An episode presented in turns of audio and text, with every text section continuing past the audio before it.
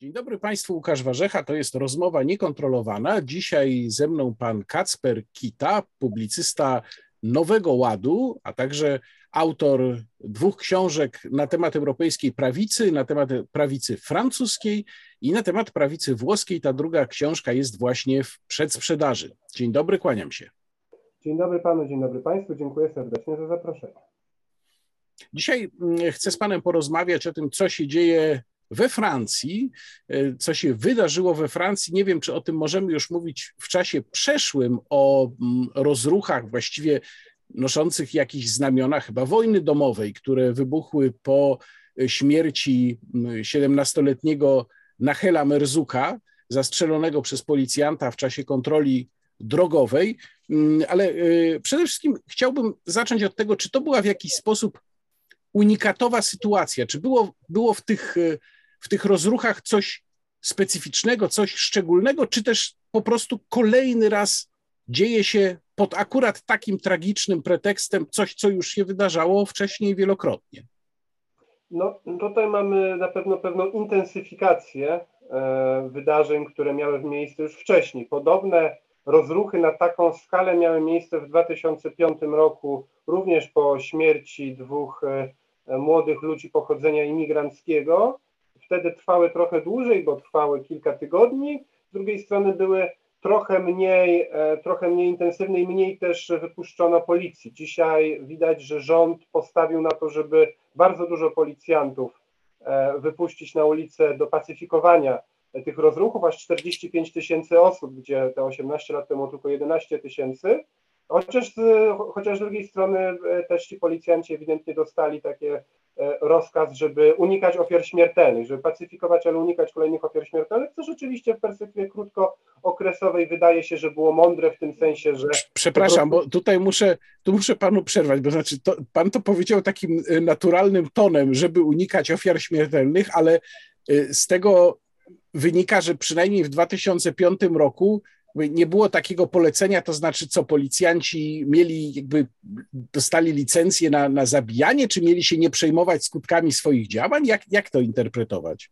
To znaczy, no generalnie w, we Francji, jak mamy e, różnego rodzaju protesty społeczne, no to niestety zdarzają się, zdarzają się ofiary śmiertelne. Na przykład podczas żółtych kamizelek e, mieliśmy, e, mieliśmy 11 ofiar śmiertelnych w ciągu tych kilku miesięcy. W 2005 roku mieliśmy 3 ofiary śmiertelne.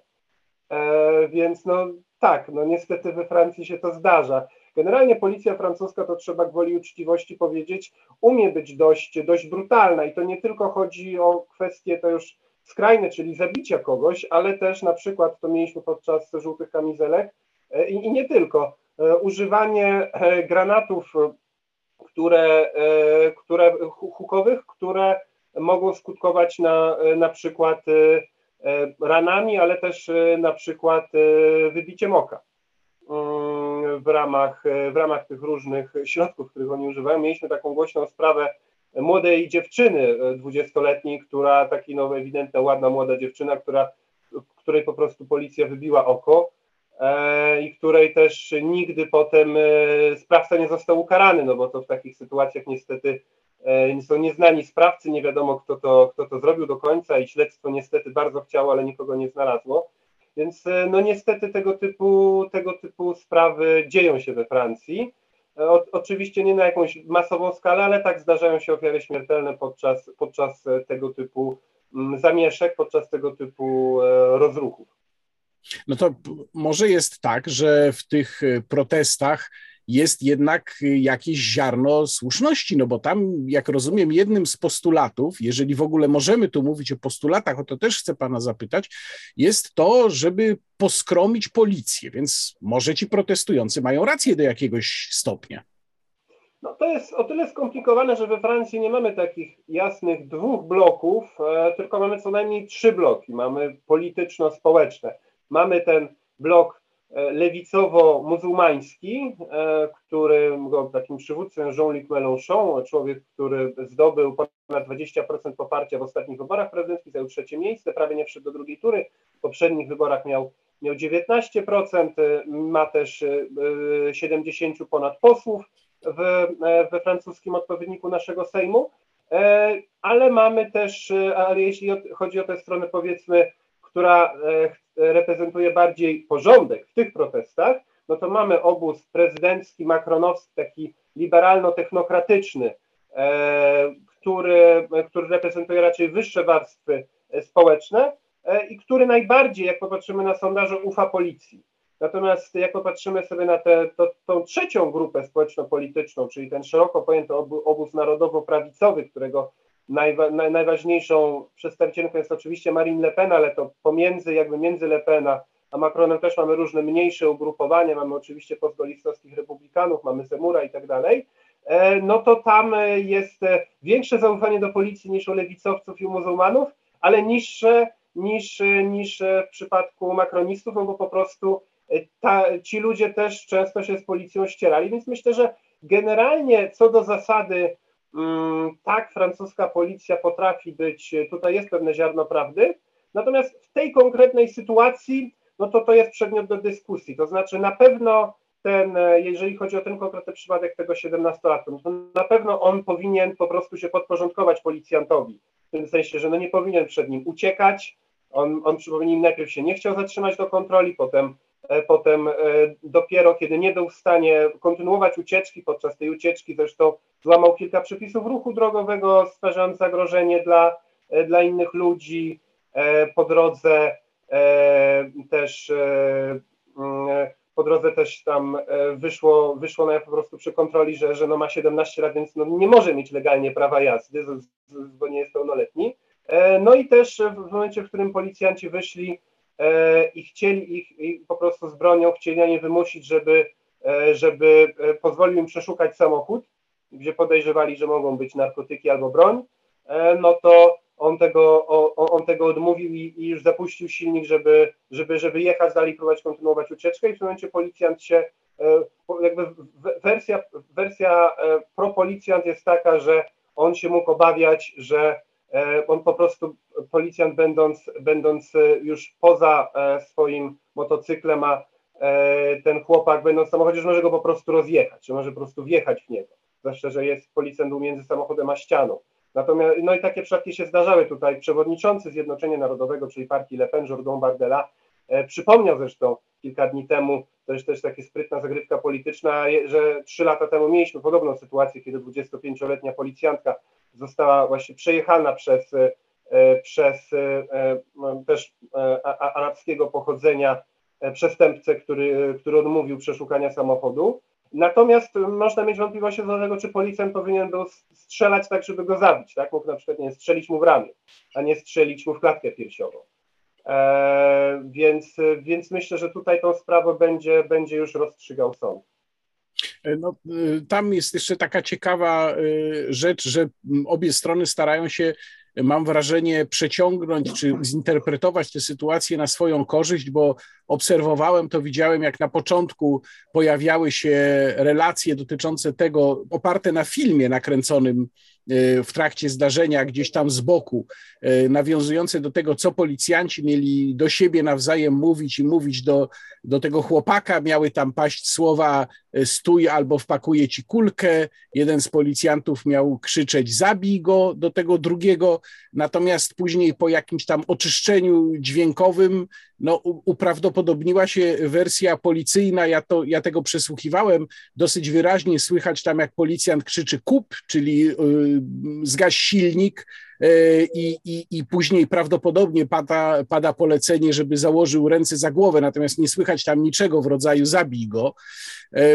No więc to też jest interesujące. Pytanie, jak to zinterpretuje sąd. Natomiast e, ciekawe, że e, udała się chyba ponad nawet oczekiwania zbiórka pieniędzy dla tego policjanta, który został zatrzymany, siedzi w areszcie tymczasowym. Tę zbiórkę prowadził Jean Messiha, zresztą sam Y, też obywatel francuski, ale z pochodzenia Egipcjanin.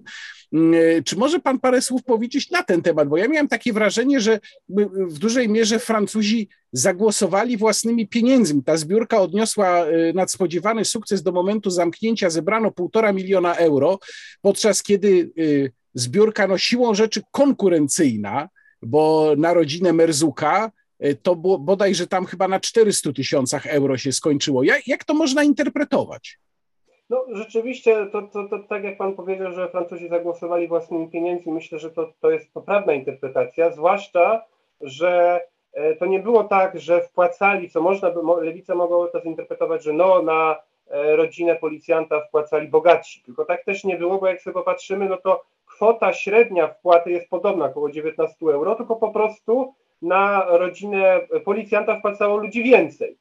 E, e, kilkukrotnie, e, około trzykrotnie więcej, wydaje mi się ostatecznie, tak, tak jak pan powiedział, pod, pod półtora miliona euro zostało zebrane, więc to są naprawdę duże pieniądze, zwłaszcza, że jakby media raczej wspierały tę te zbiórkę dla, dla rodziny tego chłopaka. No, sam, sam Macron jakby też, to też, za co też jest krytykowane ze strony tej umownej prawicy, po prostu od razu powiedział, że E, to, co się stało, to jest niewytłumaczalne, że e, jakby z, góry przed przeprowadzeniem dokładnego dochodzenia, procesu i tak dalej, e, wystąpił publicznie, stwierdzając, że policjant był winny. Co też oczywiście jest źle odbierane jako, że to, że no Macron stoi na, na, na czele państwa i powinien jednak odruchowo stawać po stronie państwa. Oczywiście z drugiej strony można powiedzieć, że stanął po stronie obywatela, no ale ta sytuacja jest mocno niejednoznaczna i wydaje się, że E, że nie powinien tutaj takiego jednoznacznego stanowiska z góry zabierać. No i również ta zbiórka była krytykowana przez, przez polityków opcji rządzącej, e, również, e, również przez ministra spraw wewnętrznych, czyli przełożonego policji. Ale tak, wydaje mi się, że w tej sprawie wyraźnie opinia publiczna stanęła po stronie policjanta, to też było widać, to też było widać w sondażu dotyczącym, jak, jak te zamieszki w pierwszych dniach były najbardziej daleko idące, E, no to e, aż 70% Francuzów w sondażu stwierdziło, że e, zaakceptowałoby użycie wojska do rozpędzenia tych protestów, a wiemy, że na użycie wojska no to już byłyby po prostu ofiary śmiertelne, no bo wojsko nie służy do, do pałowania, tylko wojsko służy do strzelania. I, i tutaj też widać, że te, te emocje społeczne w znacznej mierze są, są po stronie porządku, Yy, i są, pos, i, i, są przeciwko tym, tym protestującym. Szerzej mieliśmy, mieliśmy w ostatnich miesiącach jeszcze przed tymi protestami dwa inne badania, na które też zwracam uwagę. Jedno dotyczące imigracji, że aż 64% Francuzów badanych e, deklaruje, że należałoby wstrzymać wszelką imigrację spoza Europy, postawiając taką zero-jedynkowym wyborem, czy powinna być imigracja spoza Europy dalej, czy nie, no to 64% mówi, że nie. I to nie tylko praktycznie wszyscy zwolennicy prawicy różnych ugrupowań, ale też e, niewielka, ale większość zwolenników partii Macrona, to też jest charakterystyczne. A jak jeszcze uwzględnimy, że spora część Francuzów ma pochodzenie pozaeuropejskie i, w tej, i, i oni zapewne nie są za tym, no to pewnie ponad, 7, ponad 70% Francuzów pochodzenia stricte europejskiego jest za tym, żeby taką imigrację wstrzymać. Drugi sondaż, no to jest e, bardziej, e, bardziej szeroko rzecz ujmujący, czy Twoim zdaniem we Francji zatraca się pojęcie autorité, czyli autorytetu, szerzej władzy, porządku. E, tak jak no, po angielsku mamy authority, to też, to też po, e, jakby po, podobne ma znaczenie i tutaj, tutaj aż 85% e, deklaruje, że, ta, że to poczucie porządku się, pojęcie porządku się zatraca i to również zwolennicy lewicy mniej, ale w większości to deklarują. Oni pewnie ten, to pojęcie porządku inaczej rozumieją, w sensie oni będą właśnie mieli poczucie, że to policja na przykład tutaj jest bardziej winna, czy instytucje państwa, ale ewidentne jest, że szeroko w społeczeństwie E, w różnych jego grupach, w społeczeństwie dość mocno sfragmentaryzowanym, zatraca się takie przekonanie, że jest pewien publiczny ład, porządek, e, który organizuje życie społeczne.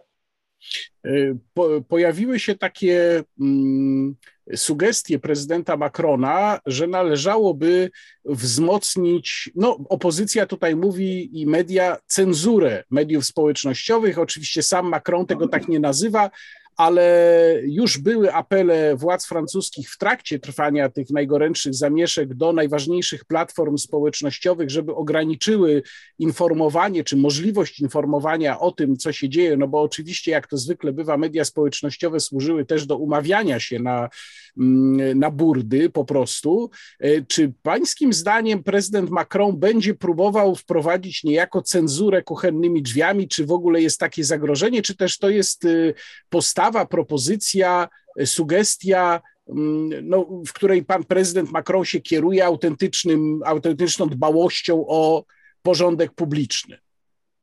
Tutaj myślę, że jego intencje w pewnym sensie mogą być o tyle szczere, że Macron jest człowiekiem, który po prostu funkcjonuje i szerzy jego środowisko w takim, właśnie klasycznym paradygmacie oświeceniowo-progresywnym, w którym jakby zadaniem państwa jest racjonalne urządzenie rzeczywistości i e, taka inżynieria społeczna w znacznej mierze. Czyli jeżeli tutaj e, obywatele mm, w nieodpowiedzialny sposób, czyli nie obywatele mieszkańcy terytorium Francji, ale jedni i drudzy, e, zachowują się w sposób niebezpieczny w tym wypadku, no to jak najbardziej państwo ma prawo próbować zainterweniować. Jak daleko takie próby cenzury pójdą, Zobaczymy, na pewno we Francji można dostać grzywny po prostu e, za tak zwaną mowę nienawiści, e, za, ekstre, za rozprzestrzenianie ekstremizmu i to oczywiście może być interpretowane w różne strony. No, z tego tytułu e, są atakowani czy karani zarówno ci tacy twardzi jacyś islamiści, ludzie tego rodzaju, jak i również tak zwana skrajna prawica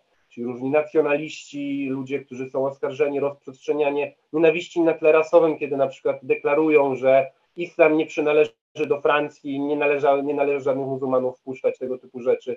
Za to często są pozwy, no i potem, e, potem, e, potem sądy różnie to rozstrzygają, czasem uniewinniają, czasem nie, no wiemy, w Polsce też mamy różnych sędziów.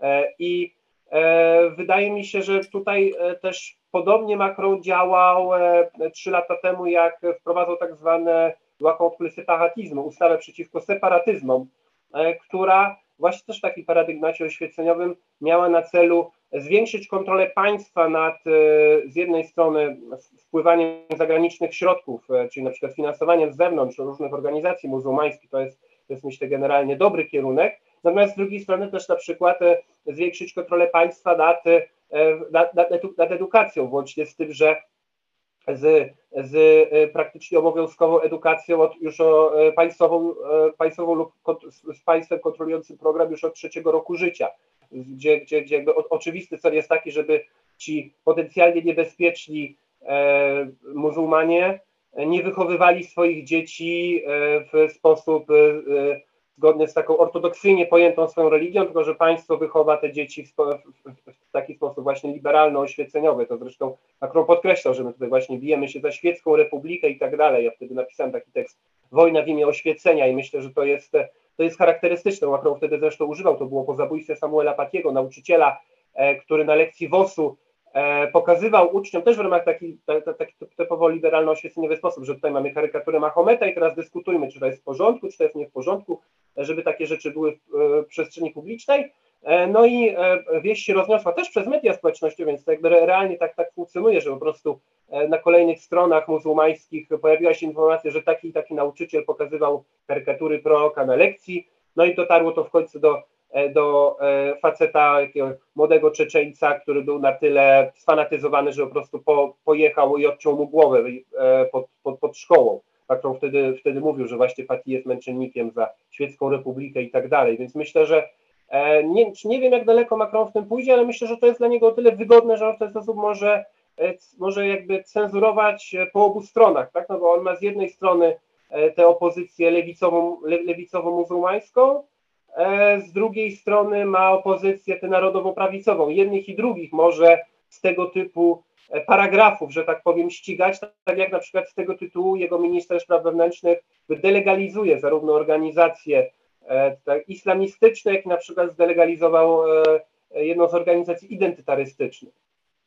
A to jest bardzo e, ciekawy wątek, bo pytanie się pojawia, jak reagują na tego typu propozycje Emmanuela Macrona e, środowiska konserwatywne. No bo z jednej strony e, można powiedzieć, że wychowanie dzieci zgodnie z własnymi poglądami, które zresztą w Polsce też przecież gwarantuje nam konstytucja, mm, powinno być e, jedną z podstawowych wolności obywatelskich, a zatem również wolności obywateli, którzy wyznają islam, no ale z drugiej strony trudno nie zauważyć, że to faktycznie niesie ze sobą pewne niebezpieczeństwa. Więc jak się do tego odnosi konserwatywna francuska prawica? No, konserwatywna francuska prawica wydaje mi się, że tutaj raczej stawia, to, to, to też oczywiście za, zależy od, przepraszam, od od dokładnego środowiska, ale raczej, raczej ta taka francuska bardziej konserwatywna, bardziej ideowa. Francji tak naprawdę mało kto ocenia, deklaruje się jako konserwatysta współcześnie, bo też ten czynnik czy katolicki, czy czynnik taki instytucjonalny nie odgrywa aż takiej roli, jeśli już to są takie instytucje właśnie stricte republikańskie. To z tego punktu widzenia republikanie postgolistowscy mogą być konserwatystami, chociaż oni sami tego pojęcia raczej, raczej nie używają. E, natomiast to też będzie właśnie konserwatyzm jednak tych, jednak tych instytucji bardziej świeckich, e, republikańskich niż jakiś taki konserwatyzm idący e, za tysiącletnią historią i tak dalej. Więc myślę, że generalnie raczej i tu, i tu, i wśród tych bardziej powiedzmy e, takich katolickich, czy też narodowych e, środowiskach i tych bardziej golistowskich, tych bardziej konserwatywnych, chociaż ich dużo nie ma, no to raczej, e, raczej przeważa chęć osłabienia muzułmanów niż, niż przeświadczenie, że te jakieś wolności, że te wolności obywatelskie są, są naruszane. Chociaż niewątpliwie pojawiały się takie głosy, że to nie powinno dotykać wszystkich. Na przykład Marion Maréchal E, dawniej Marią Marszal Le Pen, chociaż ona już tego, te, te, tego drugiego członu nie używa, e, czyli wnuczka Jean-Marie Le Pena, siostrzenica Marine Le Pen, obecny wiceprezes partii Reconquista Erika Zemura, też jedna z takich postaci, chyba najprędzej moglibyśmy określić jako konserwatywną prawicę, ona rzeczywiście tego pojęcia używa, e, no to ona wtedy protestowała, że to powinno dotyczyć, że państwo powinno jasno powiedzieć, że problem jest z islamskimi szkołami, a nie ze wszystkimi szkołami. E, I że szkoły na przykład katolickie, czy po prostu szkoły prywatne nie powinny być tym objęte, że nie powinno być tak, że wszyscy rodzice teraz muszą e, swoje dzieci posyłać e, do szkół, w których państwo ustala tak daleko program, czy na przykład nie powinno być tak, że, że, że, że, że państwo że, że państwo tak, tak daleko ingeruje w, w, program szkół prywatnych, jeżeli to dotyczy szkół, których nie wychodzą żadni ekstremiści, tak, że no, ale to jest ta kwestia tego, że po prostu z punktu widzenia Macrona i politycznie się opłaca i tak aksjologicznie on uważa za zagrożenie dla republiki pojętej w taki właśnie oświeceniowy sposób, zarówno i on tej symetrii chętnie używa po to, żeby przedstawić się jako taki katachon demokracji liberalnej, że z jednej strony mamy to zagrożenie islamistyczne, z drugiej strony mamy to zagrożenie skrajnie prawicowe, katolickie, identytarystyczne i tak dalej, chociaż no realnie, jak wiemy, no nie ma burt na masową skalę organizowanych przez, przez fanatycznych katolików we, we Francji, prawda, więc tutaj jest, ta symetria jest bardziej w sferze mm, pewnej abstrakcji. Y, pan wspomniał wcześniej o badaniach, które pokazują, że część Francuzów, i to istotna część, opowiadałaby się być może nawet za całkowitym odcięciem imigracji. Mm, y, chciałem zapytać, czy y, po pierwsze, czy we Francji w ogóle dałoby się to zrobić? Ja pisałem w ostatnim czasie w kilku tekstach o sytuacji w Szwecji, gdzie rządy objęła prawica, no oczywiście szwedzka prawica, to też specyficzna, ale jednak szwedzki premier Ulf Kristersson deklaruje, że Szwecja ma być krajem o najściślejszych regułach imigracyjnych w Unii Europejskiej. Natomiast Szwedzi też otwarcie przyznają się, że istnieją u nich te no-go zones, u nich się to nazywa strefy wrażliwe lub też strefy szczególnie wrażliwe, to są te już takie naprawdę ekstremalne, jest ich trochę ponad 20. Ja się zastanawiam, czy we Francji faktycznie istnieją też takie strefy. Czy państwo francuskie w ogóle się przyznaje, że są takie miejsca, e, czy udaje, że tego nie ma, a może tego po prostu naprawdę nie ma? E, jeśli chodzi o te, nie no, jest to i temu e, właśnie służyła ta, służą te działania, jak to jest nazywane, przeciwko separatyzmowi. Tutaj Macron też mówił o tym, że należy dążyć do bardziej równorzędnej, różnorodnej, równomiernej, tego co szukałem, e, dystrybucji imigrantów e, po całej Francji, czyli tego, żeby oni nie osiedlali się w konkretnych dzielnicach, tylko byli w wielu miejscowościach. Rzeczywiście państwo w ostatnich latach podejmowało różne działania, które miały na celu skłonić migrantów do tego, żeby się osiedlać, czy ludzi migranckiego pochodzenia do tego, żeby się osiedlali E, nie tylko w, w największych miastach, nie tylko w wybranych dzielnicach, tylko w całej, całej Francji. Co z drugiej strony prawica krytykowała, część prawicy, że to tak naprawdę jest rozprzestrzenianie problemów, a nie, a nie dążenie do jakiejś integracji. E, jeśli chodzi o, e, o to podejście do imigracji, no to tutaj myślę, że jeżeli prawica we, we Francji doszłaby kiedyś do władzy, tak jak doszła w Szwecji po, po x latach bycia w opozycji, tutaj również w Szwecji, jak wiemy, ta partia szwedzkich demokratów jest na pół gwizdka, ale jednak częścią większości rządzącej, jeżeli we Francji doszłaby do władzy kiedyś Le Pen czy ktoś podobny, no myślę, że jeśli chodzi o odcięcie imigracji legalnej, tej, która jest, no to to jest fizycznie wykonalne w tym sensie, że po prostu państwo powie, że, te, że, że dalszych imigrantów nie wpuszczamy. E, pytanie, co zrobić z tymi, którzy już są, oczywiście, i którzy się w znacznej mierze nie integrują, nie, czy nie asymilują, e, i z tymi, którzy po prostu nie zamierzają opuścić terytorium Francji, bo czemu by mieli, to jest bogatszy kraj niż ten, z którego przyjechali, czy oni, czy ich przodkowie, e, to jest jakby no, naturalne. E, no myślę, że, no i, no i też pamiętajmy, że, że, że generalnie mają też wyższy współczynnik dzietności. Oczywiście on spada na przestrzeni lat, to też nie jest tak, że, że te muzułmanki są takie potężne, że one w każdym kolejnym pokoleniu rodzą wszystkie dzieci. Oczywiście nie, to spada wraz z pobytem, e, ale ale jednak wciąż jest to wyższe niż, e, niż ci Francuzi pochodzenia stricte europejskiego. Także tutaj działań, które są możliwe do podjęcia jest kilka. Myślę, że podstawowe dwa, które na pewno można podjąć, to jest po pierwsze system świadczeń socjalnych, który w tej chwili jest bardzo taki inkluzywny, można powiedzieć, ponieważ imigranci legalni de facto mają takie same świadczenia w znacznej mierze jak, jak obywatele francuscy. Dostęp do darmowej służby zdrowia, do świadczenia swoje dzieci, do e, RSA, czyli do takiego świadczenia dla osób, które mało zarabiają, żeby e, e, nawet jeżeli pracują, ale zarabiają, zarabiają mało, no to dostają taki dodatek. Oczywiście mamy świadczenia emerytalne, mamy dostęp do, do, do wszelkiego rodzaju usług publicznych na takich samych zasadach. I te świadczenia socjalne no, są to, czymś, co na pewno jest krytykowane przez E, znów przez opozycję, tę bardziej prawicową, no bo po prostu e, raz jest to wydatek budżetowy, dwa nie, e, nie zachęca to tych imigrantów do tego, żeby pracowali, a jakby tak, tak, taki miał być z nich pożytek, prawda? To jest oczywiste. No i też zachęca ich do tego, żeby mieli więcej dzieci, tak już mówiąc brutalnie szczerze. Jeżeli dostają kolejne pieniądze na swoje, na swoje dzieci, a, a oni są kulturowo bardziej skłonni do tego, żeby te dzieci mieć, Mm, drugie, więc to jest jedna sprawa i tutaj, tutaj w programach Le Pen i Zemura, czyli tych kandydatów, którzy dostali jakiś istotny wynik w ostatnich wyborach, Le Pen 23%, Zemur 7% e, w ostatnich wyborach, e, no to jedni, oboje mówili o tym, żeby, e, żeby te wydatki socjalne na, na imigrantów po prostu zdecydowanie przyciąć. Druga sprawa to jest łatwość otrzymywania obywatelstwa francuskiego. E, we Francji w tej chwili to też miało być, miało być e, jakby z założenia coś, co pomoże w integracji, prawda, że będzie, że Francja będzie taka otwarta. E, tak jak, tak jak to pierwsze, ta nie, tak zwana niedyskryminacja, jeśli chodzi o dostęp do, do, do doświadczeń socjalnych i usług publicznych.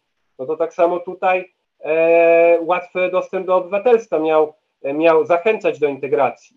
E, I to polega na tym, że we Francji każdy, kto urodzi się E, na terytorium Francji, a jego, jego rodzic się urodził wcześniej na terytorium Francji, e, na zasadzie e, takiego podwójnego prawa ziemi dostaje w chwili urodzenia już obywatelstwo. Po drugie, każdy, kto urodzi się we Francji, niezależnie od tego, gdzie urodzili się jego rodzice, i następnie między 11 a 18 rokiem życia, 5 lat z tych 7 przynajmniej będzie stale mieszkał we Francji, E, dostaje obywatelstwo jako taki prezent na 18 urodziny. Więc to też jest, e, łatwo jest to obywatelstwo po prostu dostać. Ogromna część tych imigrantów, którzy się osiedlali we, we Francji w latach 70., 80., 90., no to potem ich dzieci już to obywatelstwo dostawały. E, co więcej, oni sami mogli się to obywatelstwo ubiegać na taki, takim podwój, na, na, takiej zasadzie, że skoro ich dzieci mają obywatelstwo, to oni są spokrewnieni z obywatelem francuskim teraz oni mogą to zawnioskować. Jeżeli urząd odpowiedni stwierdzi, że oni są zasymilowani ze społeczeństwem francuskim, no wiemy, że to jest oczywiście no, kluczowe z punktu widzenia polityki państwa pojęcie, ale jednak dość uznaniowe, no to jeżeli urząd będzie liberalny w tym, w tym przyznawaniu asymilacji, że, że stwierdzeniu asymilacji, no to wtedy to obywatelstwo będzie też można łatwo dostać. I to rzeczywiście w znacznej mierze miało miejsce, więc tutaj w programie opozycji tej prawicowej umownie mamy również po prostu zmianę tego systemu, utrudnienie otrzymywania obywatelstwa, nie na zasadzie po prostu urodzenia się na, na terytorium francuskim.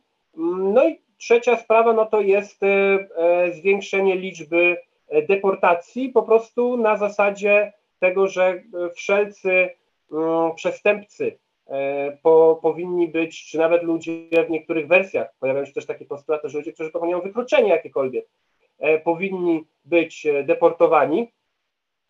Co więcej, pojawia się, pojawiają się pomysły, żeby osobom, które popełnią poważne przestępstwa, mają podwójne obywatelstwo, na przykład francuskie i algierskie, można było odbierać obywatelstwo. To by wymagało E, to by wymagało zmiany konstytucji, ale to można teoretycznie zrobić przez referendum e, we Francji, chociaż no to na pewno byłaby duża awantura o to polityczna, ale takie postulaty też się na prawicy pojawiają.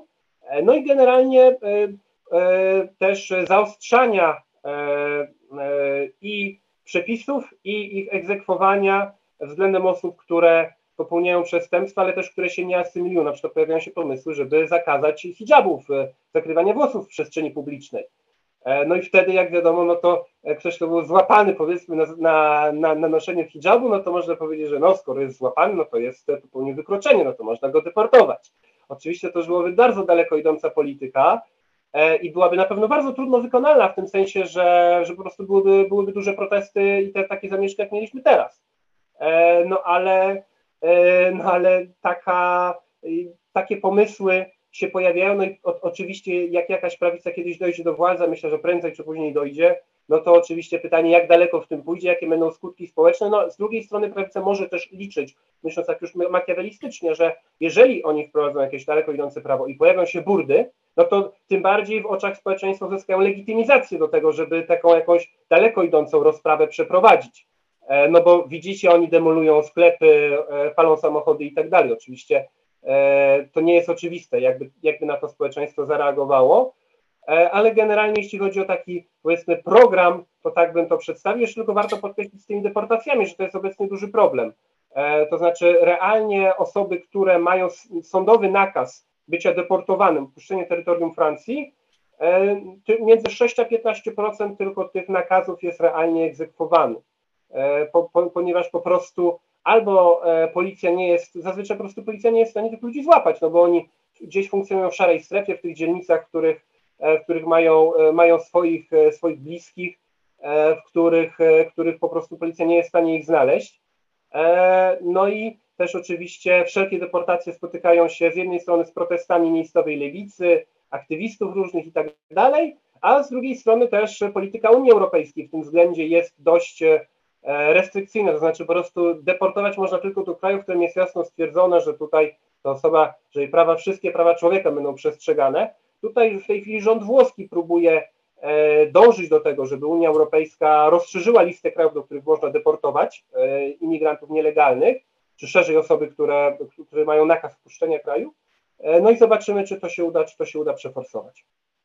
Y, jeszcze jedno pytanie, czy istnieje analogia ze Szwecją? Pan wspomniał tutaj wcześniej o szwedzkich demokratach, czy też demokratach Szwecji, to różnie się tłumaczy tę nazwę.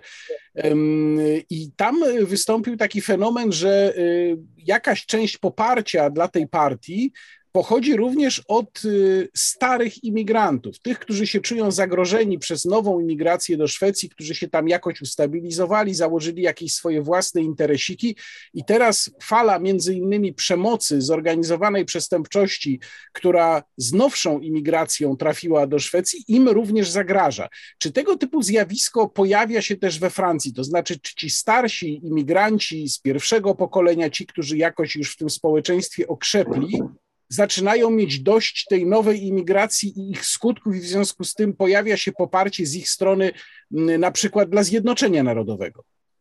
Jeśli chodzi o imigrantów europejskich, to na pewno nawet na dużą skalę sam znam e, takie osobiście takie przypadki.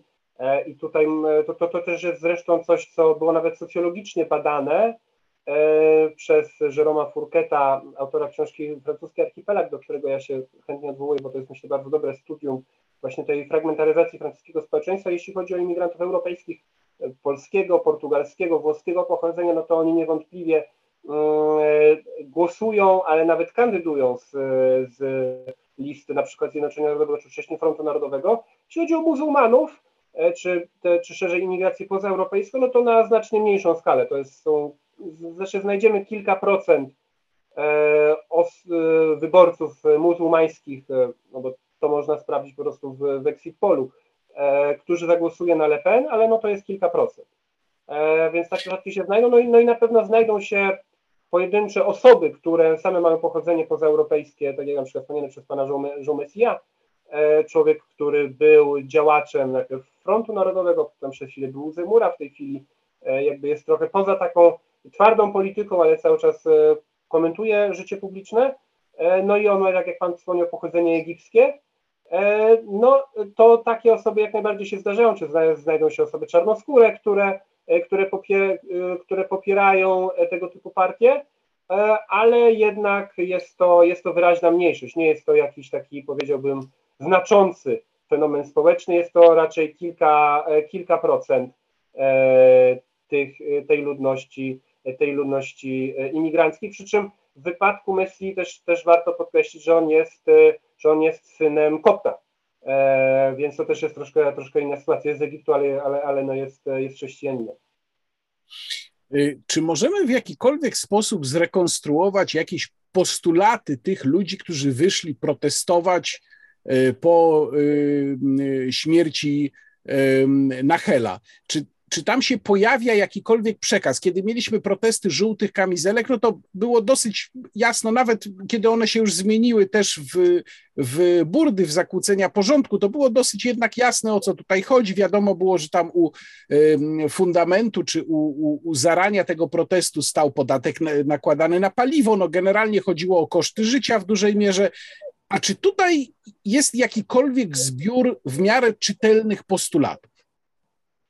Wydaje mi się, że jednak e, no, jest ta emocja na pewno antypolicyjna, mm, jest ta emocja, że trzeba walczyć, walczyć z rasizmem, e, która nie przekłada się w znacznej mierze na jakieś takie konkretne e, postulaty pozytywne.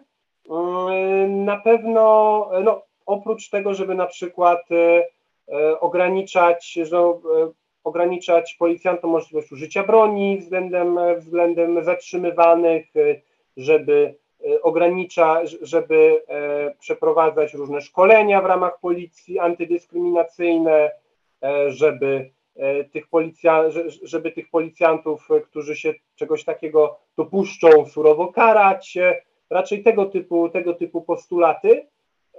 Natomiast, no, no i oczywiście zawsze jest taka ogólna prawda, ogólny postulat walki z rasizmem e, poprzez e, jeszcze więcej e, pieniędzy wydawanych na, na różnego rodzaju pomoc społeczną dla tych osób z, z, z pochodzenia imigranckiego. No właśnie, tutaj, się, tutaj, tutaj zapytam, czy pan widzi, czy pan dostrzega jakieś podobieństwa pomiędzy tym, co się wydarzyło ostatnio we Francji, albo po wspomnianym wydarzeniu tragicznym z 2005 roku, a ruchem Black Lives Matter po śmierci George'a Floyda. Czy tu można znaleźć jakieś podobieństwa? Tak, myślę, że te podobieństwa są rzeczywiście, chociaż Black Lives Matter e, jest, było, trwało dłużej i jest bardziej, wydaje mi się, bardziej zorganizowane w tym sensie, że ma swoje konkretne hasło, E, które na każdym kolejnym proteście się pojawia. W przypadku francuskim to jest, wydaje mi się, jeszcze bardziej zdecentralizowane. Paradoksalnie, przecież Francja jest dużo bardziej scentralizowanym krajem niż, niż Stany Zjednoczone. E, no i na pewno, na, na pewno podobne są emocje w tym sensie, że e, mamy ludność czarnoskórą, która w 90% popiera demokratów przeciwko republikanom i we Francji również Najwyższe poparcie, na jakie prawice, lepeniści mogą liczyć e, wśród tej ludności, no to jest takie, nie wiem, do 15% w drugiej turze wyborów, ale wiadomo, że 85% zagłosuje na, na kandydata e, czy, czy centrowego, czy lewicowego. No i e, jasne jest też, że ta, że, że ta ludność mocno głosuje po prostu na lewicę. O ile jeszcze kiedyś to było tak bardziej podzielone między ten mainstream a tę lewicę twardą, no to teraz Teraz e, wyraźna jest ta przewaga lewicy twardej. Mélenchon dostał 70% głosów, głosów muzułmanów w pierwszej turze. No i na pewno mamy podobny sposób e, protestowania, tak? To znaczy takie przekonanie, że odpowiedzią na rasizm i przemoc jest alternatywna przemoc, gdzie policja jest tym, tym wrogiem numer jeden, ale szerzej mamy takie złączenie tego z taką ideologiczną agendą tego, że państwo amerykańskie czy też państwo francuskie jako takie jest zorganizowane w sposób rasistowski i o ile w przypadku Ameryki tym e, jakby punktem historycznym, do którego się cały czas, e, jest cały czas odwołanie, no to jest oczywiście niewolnictwo, to w wypadku francuskim jest cały czas e, kolonializm. I tutaj, i tutaj mamy przekonanie, że mamy też na pewno wśród tej ludności, czy, czy tutaj czarnoskórej, czy pochodzenia imigranckiego, e, arabskiego generalnie, muzułmańskiego, afrykańskiego, bliskowschodniego, to też są różne grupy, one też są różnorodne, czasem, czasem też czasem są wewnętrzne kłótnie i tak dalej, wiadomo, to nie jest jednolite. E, no ale generalnie mamy taką emocję właśnie, że tutaj ten kolonializm to było, to było zło, które Francja, które, Francja wyrządzała ich przodkom i teraz jakby pewną kontynuacją tego e, są na przykład starcia z policją, czy jest ten tak zwany systemowy rasizm, czyli coś, co jest bardzo trudno kwantyfikowalne, no bo jak zmierzyć, czy występuje systemowy rasizm? Jedni powiedzą, że jest oczywiste, skoro, e, skoro Arabowie są średnio biedniejsi niż nie Arabowie, a inni powiedzą, że to wynika z zupełnie innych przyczyn. No i tutaj tak możemy, można dyskutować. To jest właśnie ostatnia rzecz, o którą pana chciałem zapytać, ale wydaje mi się, że dosyć kluczowa, bo widzę też w Polsce intensywną dyskusję na ten temat właśnie w, w kontekście śmierci Nachela Merzuka. To znaczy, czy za, tym, za tą złością y, tych środowisk imigranckich, czy to w pierwszym, czy w drugim już pokoleniu, stoi jakaś rzeczywista podstawa faktyczna, czyli rzeczywiście państwo francuskie traktuje tych ludzi gorzej, rzeczywiście nie daje im równych szans, czy też oni sobie to tak tłumaczą, a tak naprawdę to po prostu wina leży po ich stronie, bo oni nie chcą wykorzystać szans, które państwo francuskie im stwarza. Jak pan to ocenia? No mi się wydaje, że jednak państwo francuskie bardzo dużo zrobiło przez te kilkadziesiąt lat, żeby tych ludzi e, zintegrować. Tak? Znaczy jednak jest istotny odsetek ludzi pochodzenia e, algierskiego na przykład, który sobie poradził, tak? który, który normalnie pracuje, nie jest niezasymilowany, ale jest zintegrowany, w tym sensie, że po prostu sobie mają swoją tożsamość, ale sobie spokojnie żyją, e, wykonują, nie wiem, są dentystami, lekarzami, nauczycielami, cokolwiek. E, I myślę, że jednak ten ogrom pieniędzy, który został włożony w, w imigrantów, Mm, po prostu pokazuje, że to państwo francuskie jest mocno, było mocno tym, jest mocno tym zainteresowane. Też fakt, że państwo francuskie, o jedna jeszcze sprawa, którą, której, której, którą, którą, którą pominąłem, a która też jest istotna z punktu widzenia tego, co, co prawica chciałaby zmienić, a co wzmacnia imigrację i też pokazuje otwartość państwa francuskiego. To jest regroupement familial, czyli po prostu możliwość łączenia rodzin. To, że e, każdy ma, pracownik ma prawo sprowadzić swoją najbliższą rodzinę. Co więcej, to jest, to jest całkiem zabawna historia, bo w latach 70., kiedy rząd e, Raymonda Barre pod prezydentem Giscardem e, wprowadził regroupement familial, najpierw sam z siebie, no to potem po około roku chciał się z tego wycofać, bo stwierdził, że to jest jednak głupi pomysł, bo za dużo tych ludzi przyjedzie, oni nie będą pracować. No bo z definicji nie ściągamy ich do pracy do tego, żeby towarzyszyli tym, którzy pracują. No i w tym momencie weszło sądownictwo konstytucyjne i Rada Stanu stwierdziła, że to jest prawo człowieka. Każdy człowiek ma prawo mieć swoją najbliższą rodzinę. I od tego momentu de facto, jeżeli jakikolwiek prezydent czy rząd chciałby e, to odciąć, to musiałby pójść na zwarcie z sądownictwem konstytucyjnym, musiałby na przykład przeprowadzić referendum e, i wtedy byłaby batalia, prawda, co jest wyżej. Znamy to trochę z Polski. Te, nawet przed ostatnimi wyborami prezydenckimi mieliśmy ciekawą sytuację, w której przewodniczący e, Conseil d'État, mm, Laurent Fabius, człowiek, który który jest e, byłym premierem, e, byłym ministrem, jakby wiadomo z jakiej jest po prostu wieloletnim działaczem partii socjalistycznej, jasno, jasno powiedział, że po prostu żadne referendum, że referendum nie może nauczyć, na, naruszyć fundamentalnych praw człowieka. I jeżeli prezydent będzie chciał to zrobić, to oni będą, to oni będą, pro, oni, oni będą protestować. E, więc e, no, tutaj na pewno był, byłby tego rodzaju problem. Ale wracając, e, wracając do, do klupa na pytania. No oczywiście znajdziemy ileś, ileś przepraszam, Fabius przewodniczący Conseil Constytutionnel, Conseil d'État, ale no funkcje są, funkcje kontrolne są tu i tu.